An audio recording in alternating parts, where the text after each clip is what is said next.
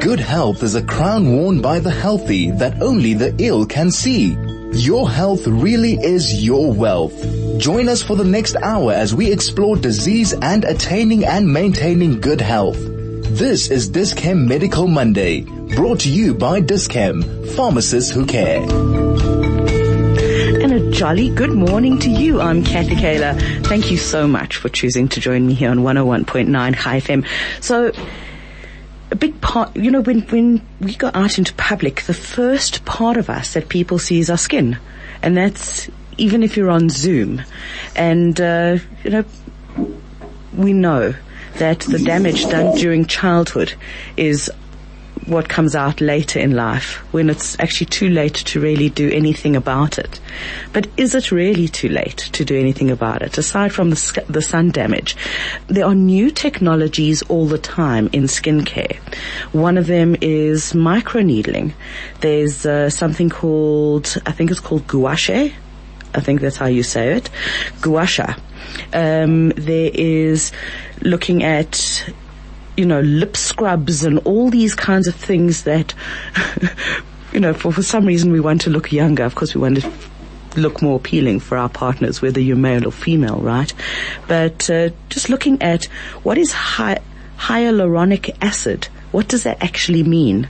And uh, why is that? Is that a good thing? Is that a bad thing? Are there side effects? Are there things that you have to take care of if you're using that? What is retinol? What is niacinamide? All of these questions, by the end of this hour, you will have the answer to all of them, and you can then make your educated decision from that. Joining me is uh, somebody who's no stranger to Dis-Chem Medical Monday. We've had him on many, many times. Unfortunately, not a lot over the last two and a half years, but uh, I'm very, very pleased to welcome Dr. Irshad Mohammed Essak. He is a healthcare practitioner. He specializes as a dermatologist, and he is a great friend of the Dis-Chem Medical Monday. How are you? I'm fine. How are you, Kathy? I haven't seen you in a long time. It's been way too long. And you know, this pandemic actually stole time from all of us. On one hand, Absolutely. it feels like yesterday. On the other hand, it feels like a decade ago that you and I last spoke. Absolutely. Anyway, Absolutely. Anyway, you are looking very well and thank you so much for the time to, uh, to chat about skincare, the latest technologies and just to help us unpack and understand the different terms and what the different treatments are. So uh, can we start, I think, um, looking at maybe microsurgeries? And I've heard about microneedling. What is microneedling? Microneedling is a is a concept whereby you are using small, fine surgical needles that are inserted almost vertically into the skin in order to stimulate the skin. It is a form of mechanical injury, but it's a controlled form of mechanic, mechanical injury. So when you have these needles that are inserted into the skin, they actually pass through the outer layer of the skin and they enter into the dermis, which is the second layer of the skin. And this second layer of the skin is responsible for the health and the, and the well-being of your outer layer of the skin. Okay. These needles are, depending on the device that is being used, these needles are placed at, at a few millimeters apart that you have in between the areas where the needles have been inserted, you have areas of skin that have not been affected. And those areas where the skin has not been affected is then responsible for rejuvenating the skin from the injury where the needles were affected. So in the dermis you have a very important cell type called the fibroblast. And the fibroblast is responsible for produ- producing many things, including your collagen, which provides strength to the skin, including providing elastin, which provides elasticity to the skin. And the collagen is responsible for the strength so that you can withstand the shearing forces of day-to-day living. So walking around bare feet, your sole doesn't slough off. But you also want elasticity so that your skin can drape over the underlying bony structures and, for example, on the face, because we are animated and the skin is dynamic, you want your skin to be able to stretch to a certain extent. But too much stretching also looks a little bit tacky and uh, elephantine in some, some instances. So the fibroblast is responsible for producing collagen for strength, elastin for elasticity. But they're also responsible for pr- pr- producing a whole host of other things, including, and I heard you mention earlier, hyaluronic acid and other proteins in the second layer of the skin. And that also is what provides you with the volume. So when you injure the skin, the skin goes into a reparative mode. And when it goes into the reparative mode, collagen is being produced and so is more hyaluronic acid. And that is part of the mechanism by which microneedling works in an anti-aging scenario. What microneedling also does is it also may produce a certain amount of inflammation because it's a mechanical injury. And with that inflammation, you then get inflammatory cells that then arrive and say, for example, in the context of pigmentation, you then have macrophages that arrive and then try to gobble up the pieces of pigment bits that are lying around in the dermis and thereby can also assist with pigmentation. In the situation uh, whereby you have in the anti-aging scenario, it begins to tighten up the skin, improve fine lines and wrinkles by stimulating hyaluronic acid uh, production. You end up having volumizing of the skin, thickening of the dermis, and overall your epidermis in your skin tends to drape better over over the the, the, the treated area. So microneedling is a concept, and there are different devices that are currently on the market. Some for home use, which obviously would, would be something you could be able to buy over the counter. Not really penetrant because the needles are fairly shallow. Because I wouldn't expect you to be using a local anesthetic at home to be doing microneedling on yourself. So I grade those as the so-called cosmetic grade microneedling devices. Then you have what I classify as the medical grade, which is the ones you would do in office or in rooms, uh, usually uh, under the supervision of a GP or a dermatologist or even a plastic surgeon. And these treatments here are done under local anesthetic because the needles are longer, they are more penetrant, they are expected to hurt.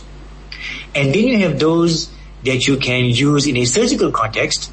And usually these will be the plastic surgeons who, when they're doing, for example, a minimally invasive um, facelift or something of that sort, patients under general anesthetic in theater while the patient is there, you could use longer needles uh, in a more sterile environment in theater and would needle the patient and uh, before the patient is brought out of anesthetic in theater, they go off to recovery with a little um, mask or a, or a dressing over the face. So you have the cosmetic ones that you can use at home. You can have those that are medical, which you would use in room with a registered practitioner. And then you have those that you could use in a surgical environment as well and uh, the differences obviously would be the depth of penetration. Then you have those devices. Okay, just be, just before we go on, Doctor Doctor Essak, I've got so many questions about about this. Can I just ask that we pause and then before we go on to sure. the other different types of microneedling? Okay, so firstly, what would distinguish what type of microneedling one would opt for? Because, I mean, there right. is a vast difference between doing a little treatment at home versus doing it in your doctor's rooms under local anesthetic versus going under general anesthetic into the theatre, which sounds a little extreme, actually. Just saying. Absolutely. the, the, your decision regarding the depth of needling will depend upon what are you trying to treat. Where is your pathology? If your pathology or if your problem is mainly a one of the epidermis or superficial, you could get away with an, with a with a, a, cosmetic roller. For example, fine lines and wrinkles, a bit of sallowness of the skin, brighten up the skin, uh, tighten up the skin a little bit. You could do that with a cosmetic roller.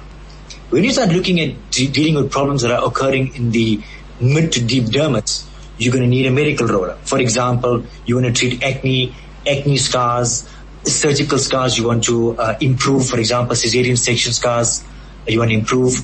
Uh, and then obviously when it comes to your deep needling, uh, you're looking at trying to treat areas in the lower part of the dermis to the part of the panniculus, which is the fat layer. And that's where you would basically go for a surgical treatment. So it's important that one, your microneedling devices or treatments are not a one size fits all. Two, it is important for the person who is treating you to understand what are they treating and what is the level of that pathology. Because if I'm trying to treat a deep surgical scar, I'm wasting my time with a cosmetic roller which you can buy over the counter. I'm not going to be able to reach the area that requires treatment. And that's the reason why who is treating you? It's important to know, it's important for them to know what are they trying to treat? Is there anything on the needles when they go in, or are they just sterile needles? To my knowledge, all of the products that when you open them up, they come in sterile packaging. Obviously, we don't usually recommend that needles get reused. Yeah. Uh, there are certain, certain, uh, for, even on the same patient, because the needles need to be need to would, would need to be stored in, in a particular environment such that they don't encourage bacterial growth and that type of thing. There are certain types of needles or needling devices that you could insert into a surgical grade sterilizer, but in my practice, uh, I only use it, uh, a device that has got a disposable needle for single use. Okay, so I was actually just asking, you know, the needles aren't actually injecting anything. They're literally just doing a mechanical injury to your skin. It's not like they, the they, like they are injecting collagen or elastin as they No. as you microneedling. Now, when you're microneedling, you are basically creating these little channels through the skin. But you can add to the, so that in itself has got benefits. But when you're treating, for example, a patient with uh, hair loss, for example, with microneedling, you may want to add a serum that has got growth peptides in it and needle through the serum. So as you're creating the channels, you are now making it easier for your serum to penetrate. So yes, in practice, you can add a whole host of serums as well when you are needling in order for you to enhance the penetration of that particular uh, item and you can therefore increase the efficacy of that particular treatment. So you can do needling on its own or you can add a serum to the needling process or as part of the needling process. I'm Kathy Kaler. This is the Dis-Chem Medical Monday. My very special guest today, and uh, no stranger to High FM, and certainly no stranger to Dis-Chem Medical Monday, is Dr. Irshad Mohammed Essak. He's a healthcare practitioner. He specializes as a dermatologist, and uh, you can just hear he knows what he's talking about. If you have any questions about microneedling, about aging, about technologies that are being used to, to counter the effects of aging, or perhaps you've got scars, perhaps you've got sunspots. You know, we're going to be talking about all of that.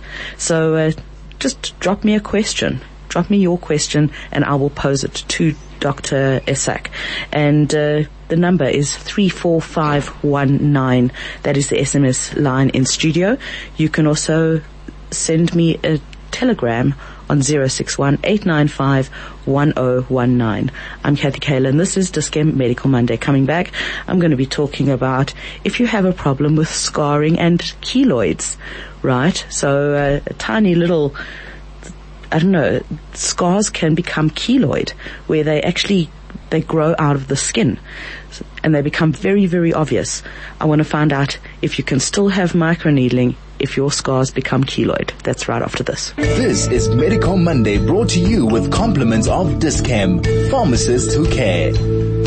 I'm Kathy Kaler and this is Dis-Chem Medical Monday and my guest this morning is Dr. Irshad Mohammed Essak. He's a healthcare practitioner.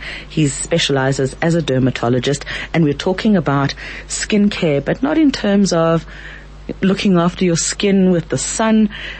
We're looking at different ways that you can counter the effects of aging because you know what, who doesn't want to look good as well as living to 120, right? so uh, my question was if somebody has a condition where their scars become keloid, that is where a scar is raised above the skin, it could have been just something small, but it's, it's, it's a condition. Some people's scars become keloid, not all not all people have it, but can you still have microneedling if you if your scars do become keloid? A, a keloid essentially occurs when the skin doesn't know when to stop producing collagen within a scar.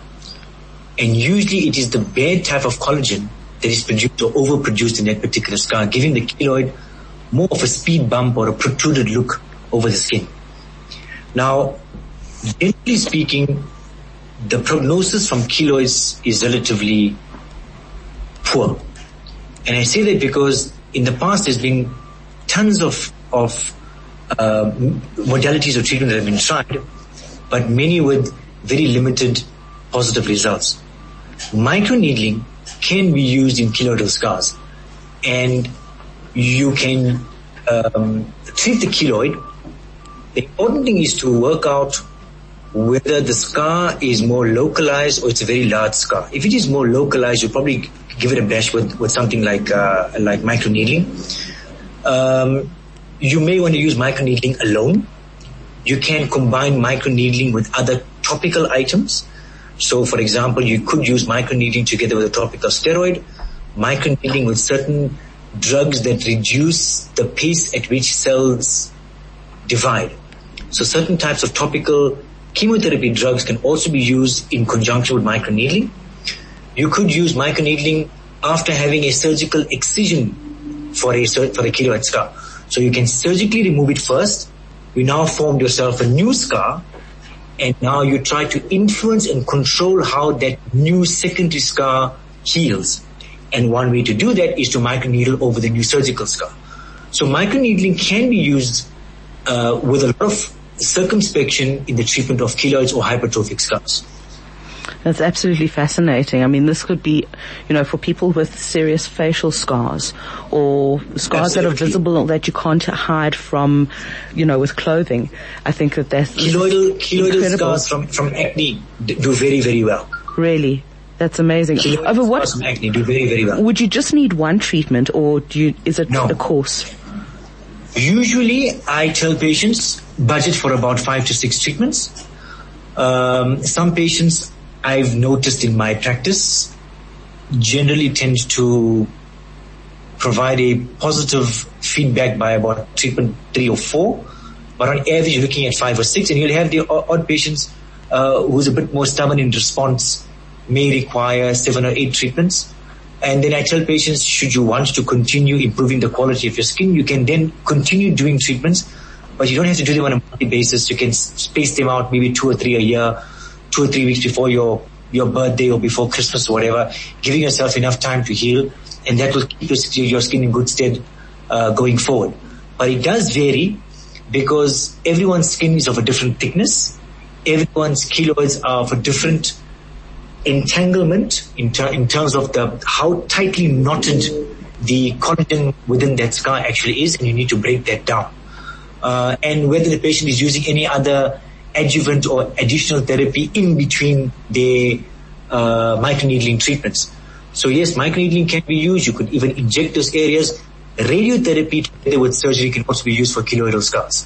So there are many modalities out there. What we do consider is site of the, of the keloids, what is the area requiring to be treated, budget of the patient, what has been tried before, and obviously um, depth of the of the of, of the scar itself. Uh, so all that put together, we probably formulate a treatment plan for the patient and say, these are going to be your best options. This is what the costs involved are going to be, and then we go ahead and start to treat. Okay. Dr. Essak, there's a message coming through from Jenny. She wants to know what can be done about broken veins on her face and her feet. Right. uh, micro, well, since you were talking about microneedling, yes. microneedling can be used for broken veins. Um, the the rationale behind the use of microneedling is because it is an, an a minimally invasive treatment. When you're doing microneedling, you are going to injure through those vessels. When you injure through those vessels, you're going to cause the vessel to go into a spasm. When the vessel goes into a spasm, it is more likely to want to shut down. In that healing process, you can end up with fibrous tissue trying to replace the vessel. I'm talking about very, very small vessels. And in the fibrous tissue replacing the vessel, the vein appearance basically goes away. Larger vessels may require sclerotherapy where we inject those vessels with a sclerosing or a blocking or a clotting agent. Uh, for example, uh, a type of alcohol, which will chemically irritate the vessel and cause the vessel to shut down. So microneedling on the one hand would be a mechanical irritation causing the vessel to go into spasm, whereas if you inject a sclerosing agent, it causes a chemical irritation for the vessel to shut down. Oh, so it's two different things that, that she's got. She's got these two options now. Amazing. And you have other foaming agents that will expand within the vessel and block the vessel. So downstream from where you injected, there's no blood flow, you don't see the vessel. So, so sclerotherapy, many of my colleagues are keen on doing these during the winter time because the aftercare is very, very important. It's quite diligent dressings that go circumferentially uh, over the limb, feel a bit claustrophobic and hot. so they will usually advise patients to do this during the winter period. And vessel sizes are a lot smaller during winter because it's a lot colder. In certain instances, some people will use, for example, uh, a vascular laser, especially if the vessel that we're referring to is of an arterial type. Vascular laser actually work, works uh, works very well. So an Nd:YAG laser or a KTP laser can be done. What do you mean by arterial arterial? So vessels on the skin, vessels on the skin will basically be of two different types. So venous, which are draining bad, uh, not bad, and uh, waste product away from an area. Yeah. And arterial and arteries will basically bring in good oxygen supply and nutrients to the area. So sometimes you have an enlarged artery, for example, something like a spider nevus. It's a little artery that comes up to the top of the skin and gives off branches. So from the top view, it appears like a little spider on the skin, like a radiating spider. There you can treat with cauterization. So you can inject and burn the feeding vessel and the rest of the lesion basically goes away. So that's using a thermal or a heat injury. You can use laser whereby you can, you can, uh, um, bruise the vessel. So again, cause it to go into spasm and hopefully with, the, with the subsequent spasm, the vessel shuts down and remains shut down. So you can use lasers, you can use cauterization, you can use microneedling, you can use sclerotherapy. Hmm. But again, patients need to be properly assessed to see what type of vessel it is, what's the caliber of the vessel, how, how wide or big is, big it is, and obviously the site of the treatment. And those are things we can offer, offer patients for enlarged vessels on the, on on the skin. It's absolutely fascinating. It's completely fascinating. Um, so when we're talking about veins, and this is just going back to Jenny's question, is there, I mean, is there anything that can be done about varicose veins? Would you use the same sort of uh, assessment as well that you could now, treat varicose veins with microneedling? Now, varicosities are an extension of what I was just discussing, yes. whereby you have chronic venous chronic venous insufficiency. In varicose veins or varicosities, your problem is a lot more deeper. It is usually the deep vein system that supplies or connects to the superficial vein system. And in the deep vein system, you have valves usually in the lower limb that are spaced about 10 centimeters more or less apart. When one of the valves becomes defective, the, the blood is not being supported by that valve. So that the valve below it is now subtending or supporting that entire column of blood. So the subsequent valve underneath also becomes defective and stretched and then becomes a progressive disorder. For varicosities, your, your options for microneedling is not going to work well for that. You are going to need to have those valves addressed and some of the options are sclerotherapy will, will certainly be one of the non-surgical options. And then another option would be a, uh, a vascular surgeon who can do laser therapy within the vessel itself. Or they may decide if the problem is too severe, people may talk about something like vein stripping or a Trendelenburg operation whereby they remove the, defect, the, the defective vessel completely and the body then basically begins to form collateral or alternative vessels in order to drain the area. So varicosities are a lot more complicated and usually in-room procedures tend not to work. Compression stockings are a good idea. Limb elevation are a good idea. Regular exercise and walking. And I'm not talking about busy walking where you're walking from your bedroom to your kitchen or from uh, from your desk to the reception uh, to your uh, to your office back again. I'm talking about regular walking whereby you're getting your heart rate up 15, 20 minutes or so in order for the muscles around your calf to act as an, ex- an, an auxiliary pump to drain the area. And those are all the, the adjunctive or supportive therapies you can use to assist you in the case of varicosities. But in severe cases where the varicosities are resulting in poor, such poor blood flow that the patients are getting non-healing ulcers, difficult to graft these areas hmm. because that area is compromised from an oxygen point of view. So sticking skin on top of that, the graft is not going to hold. You have to address the underlying blood supply in the area. And usually vascular surgeons or general surgeons tend to want to intervene to resolve those idea, uh, those problems. But microneedling tends to work poorly for varicosities.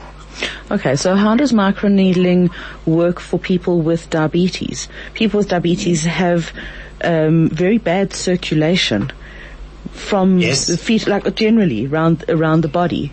Um, so, how would microneedling work for somebody with diabetes? Right. Diabetes does cause, in the long term, especially poorly controlled diabetes, diabetes control, causes a vasculopathy, a pathology of the vessels. And diabetes would cause two types, broadly speaking, of vasculopathies. Small vessel and large vessel.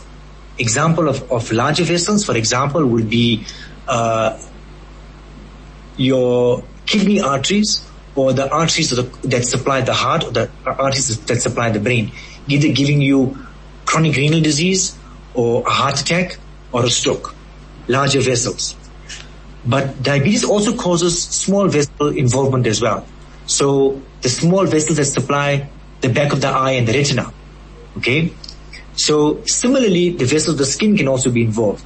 So that's one of the reasons why diabetics heal poorly, even after minor trauma or after surgery. Apart from the fact that their diabetes influences the cells that, that are part of the healing process, diabetes also affect the vessels that are supplying nutrients and oxygen that is required for the healing process.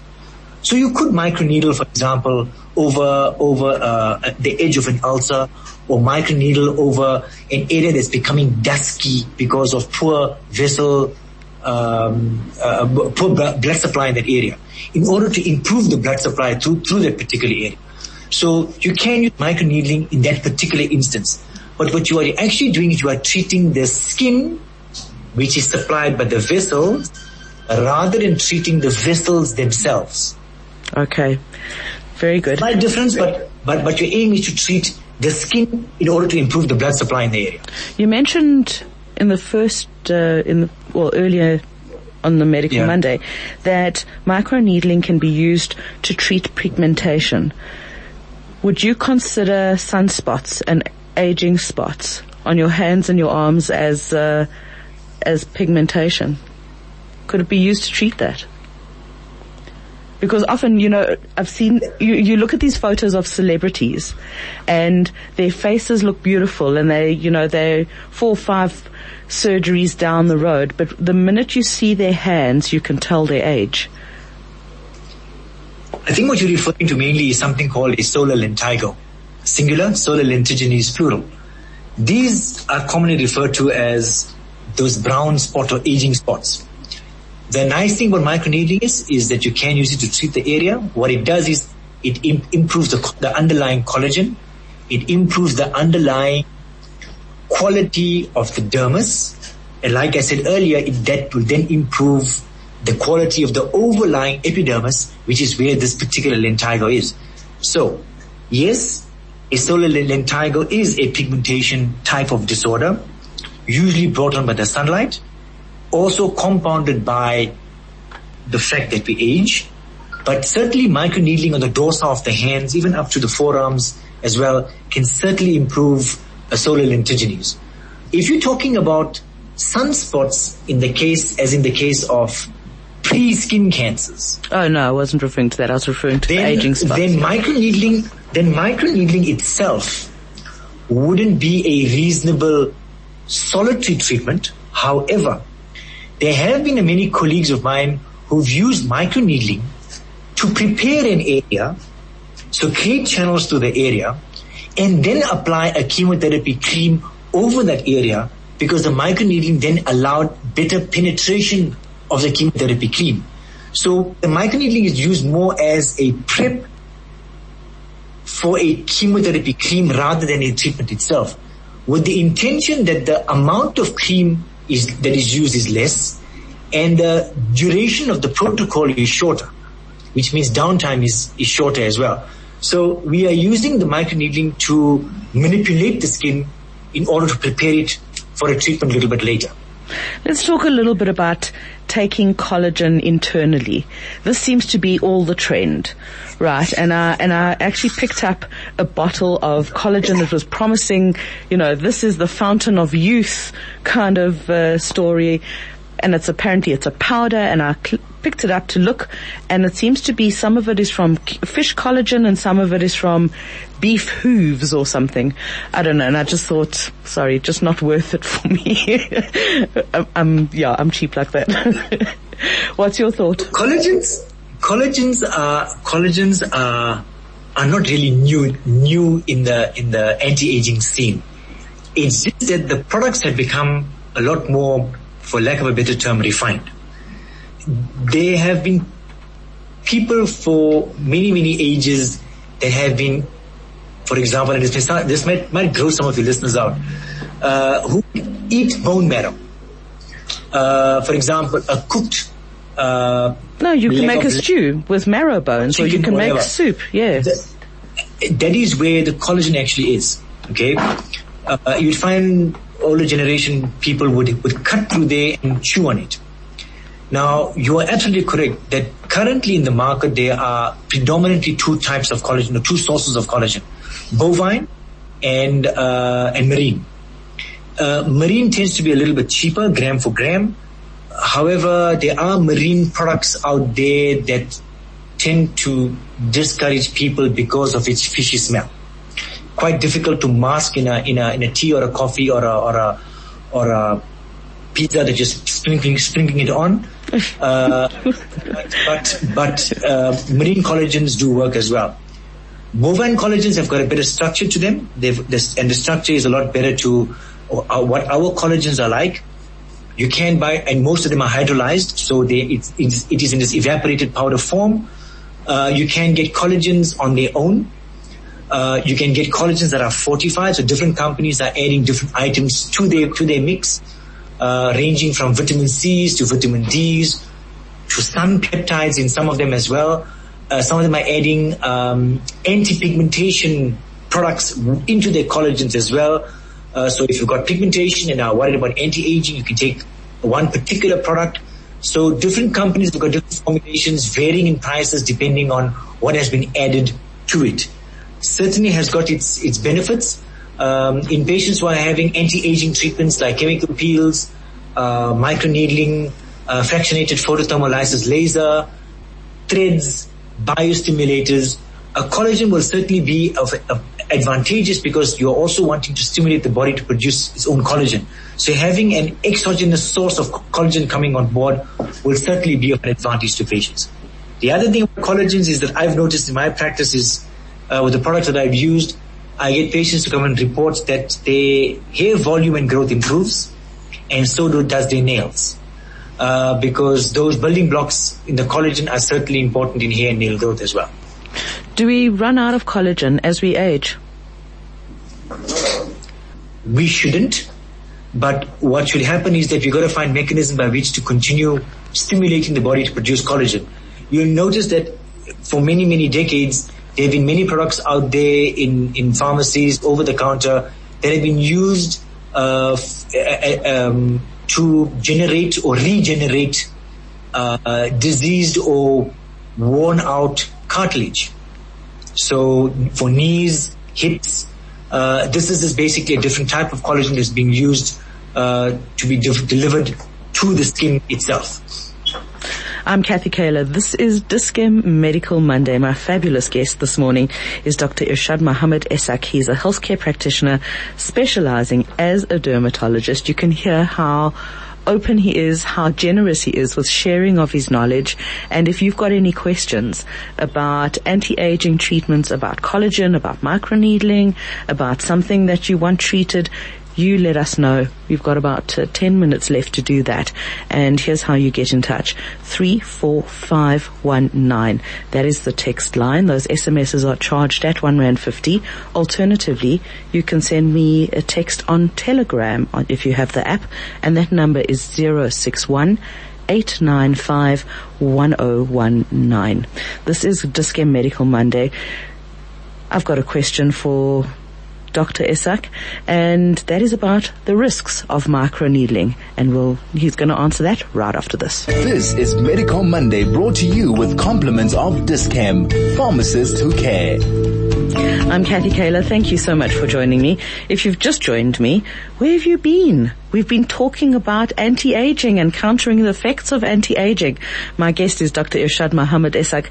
He's a healthcare practitioner specializing as a dermatologist. We've been speaking about microneedling because it seems to be all the rage at the moment. Every everybody is having microneedling apparently. So I wanted to find out a little bit more about it. But uh, I want to talk about the risks of microneedling because obviously there are three different types of microneedling. The one is over the counter microneedling roller that you can buy. Uh, you do it yourself. The second is you go into a doctor's rooms, such as Dr. Essak's rooms, and he would then um, administer a local anes- um, a local anesthetic to the area, and he would then do the microneedling there. The third type is when you need deep needling and that is when you actually go into hospital and you go under general anesthetic to have it done. Um, so what are the risks, Dr. Essak? I think the biggest risk when it comes to microneedling is the person using it or the, or, or the practitioner themselves. I think it is important that whoever has microneedling done has it done with somebody who knows what they are doing. And like I explained earlier, because there's such a variety of devices that can be used at different depths, and the most importantly is knowing where the problem is.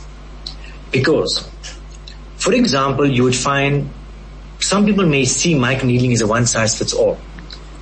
If you're going to go off and go and get yourself a cosmetic microneedling device from a local pharmacy, and try to t- treat a deep set keloid, you're probably going to end up failing, become disgruntled, and you're going to end up trying to do all sorts of fancy techniques, which is then going to dis, to dis, uh, um, damage the skin even further.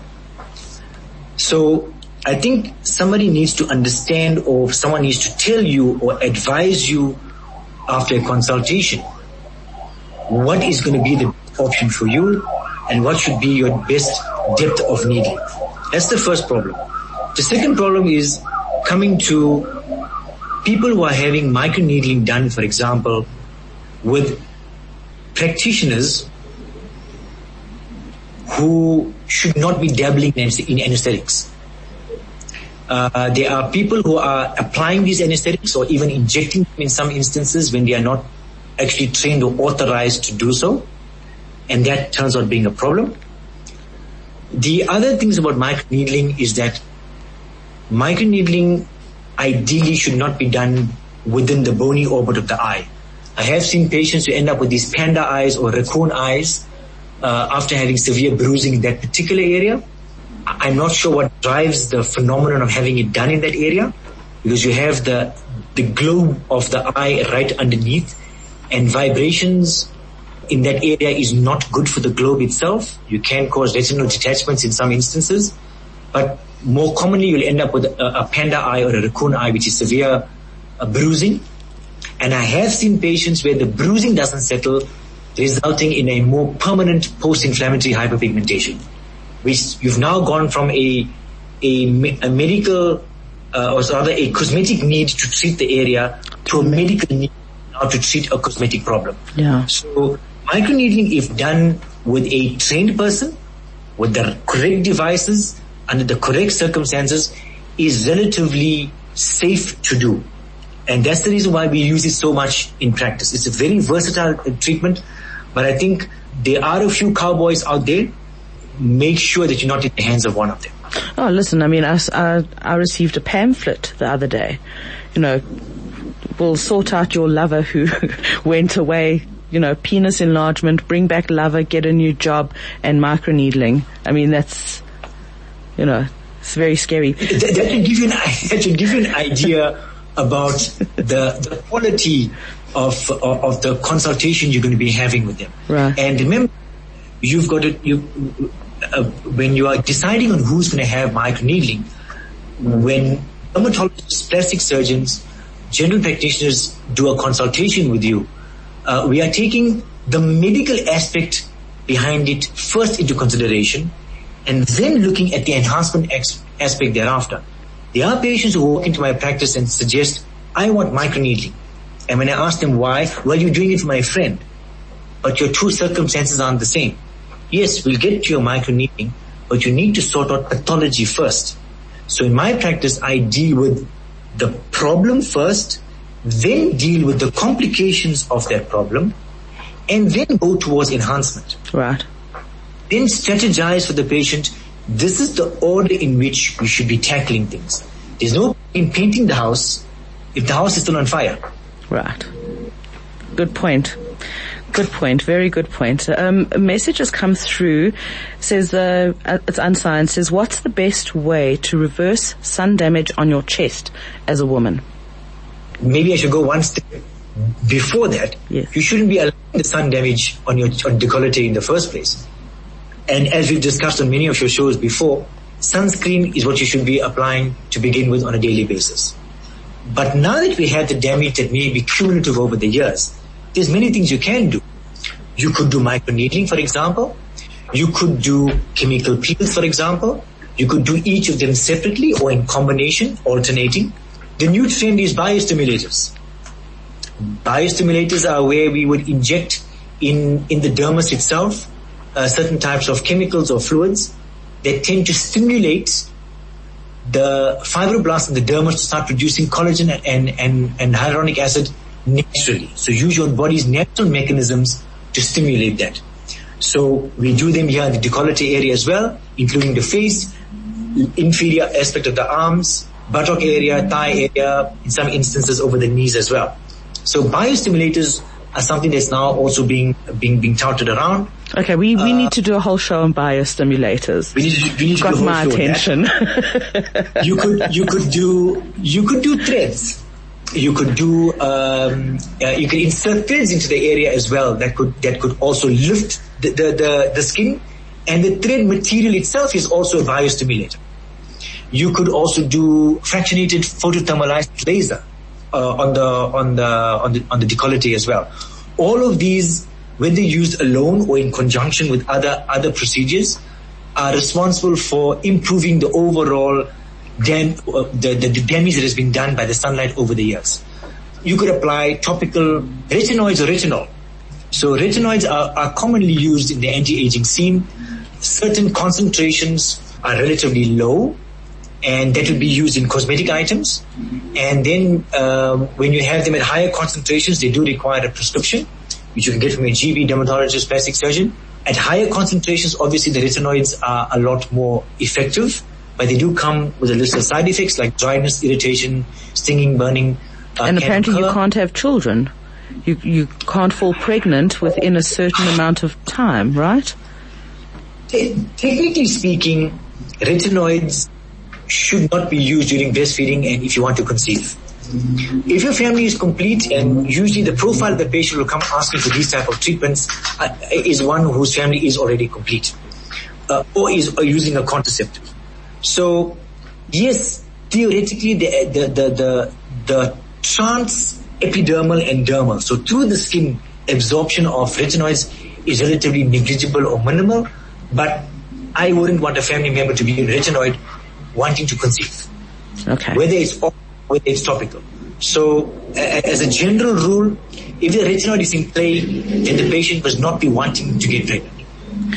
I'm looking at the time. I don't want to let you go, but we are completely out of time. We haven't even, we haven't even discussed skin peels and chemical peels and please, we have to get you back within the next few weeks to talk about Absolutely. skin peels and who doesn't want to look love, lovely for their partners, right? Men you, and you were women. talking about, you were talking about that, about that uh, just now. There's nothing wrong with wanting to look lovely. There's nothing wrong with wanting to age gracefully it's not not a quest of of of the new uh, generation of of mankind. We've been wanting to do this from the time of the of the Egyptians going going back. There's always there's always been a quest for youth or a youthful appearance. So these concepts, or rather the the the, the desire hasn't changed. It's just that our tools in our toolbox have changed. So there's nothing wrong with it. Well, let's explore them, right? Responsibly. Yes, and let's explore them. It has been an absolute Absolutely. privilege, a joy to be speaking to you again, and uh, we will get you back in the near future. Dr. Irshad Mohammed Essak, he's a healthcare practitioner specializing as a dermatologist and uh, just talking about microneedling. Uh, unfortunately, I mean, we, we wanted to speak about so many other topics. We just didn't get there. And, um, all right, one of our listeners, Yvonne, she's messaging. She says, "Morning, Kathy. They now do Dixil. What is Dixil? Do you know what Dixil is? D-I-X-C-I-L. To which there's hardly any feeling when they do it, and within about four to five days, you hardly look like you've had any procedure done. As in microneedling, you're left with loads of minute spore-sized deep red spots, which you have to wait until they dry and eventually start falling off. Then it takes time for the little spots to fade away. That's from Yvonne. Thank you so much, Yvonne. So, uh, Dixil, is it called Dixil? It, uh, it probably is a is a type of treatment or a, or a trade name for a treatment which I'm not familiar with. Yes. Okay. Uh, it, it, uh, uh, it sounds as if there's some sort of penetrant treatment, here, but it sounds like it is it is a needle involved. It's not as penetrant as a microneedling treatment. Therefore, your downtime's a lot a lot easier. So I'm not familiar with this particular treatment or this particular. It uh, could, it could, it could be a typo because when I googled Dixel, it says it's a high performance brake pad, and I'm sure it's not. I, do, I don't think I, I don't think that applying brake pads are gonna uh, are going to uh, put the brakes on your on your engine issues. Uh, but maybe there's something that's new in the market in trial that I'm I'm unaware of. But I'll probably check get back to you in our next session. Thank you so much. And uh, that's where we're going to leave it this week, but we've definitely got to talk about skin peels. I want to learn more about these biostimulators.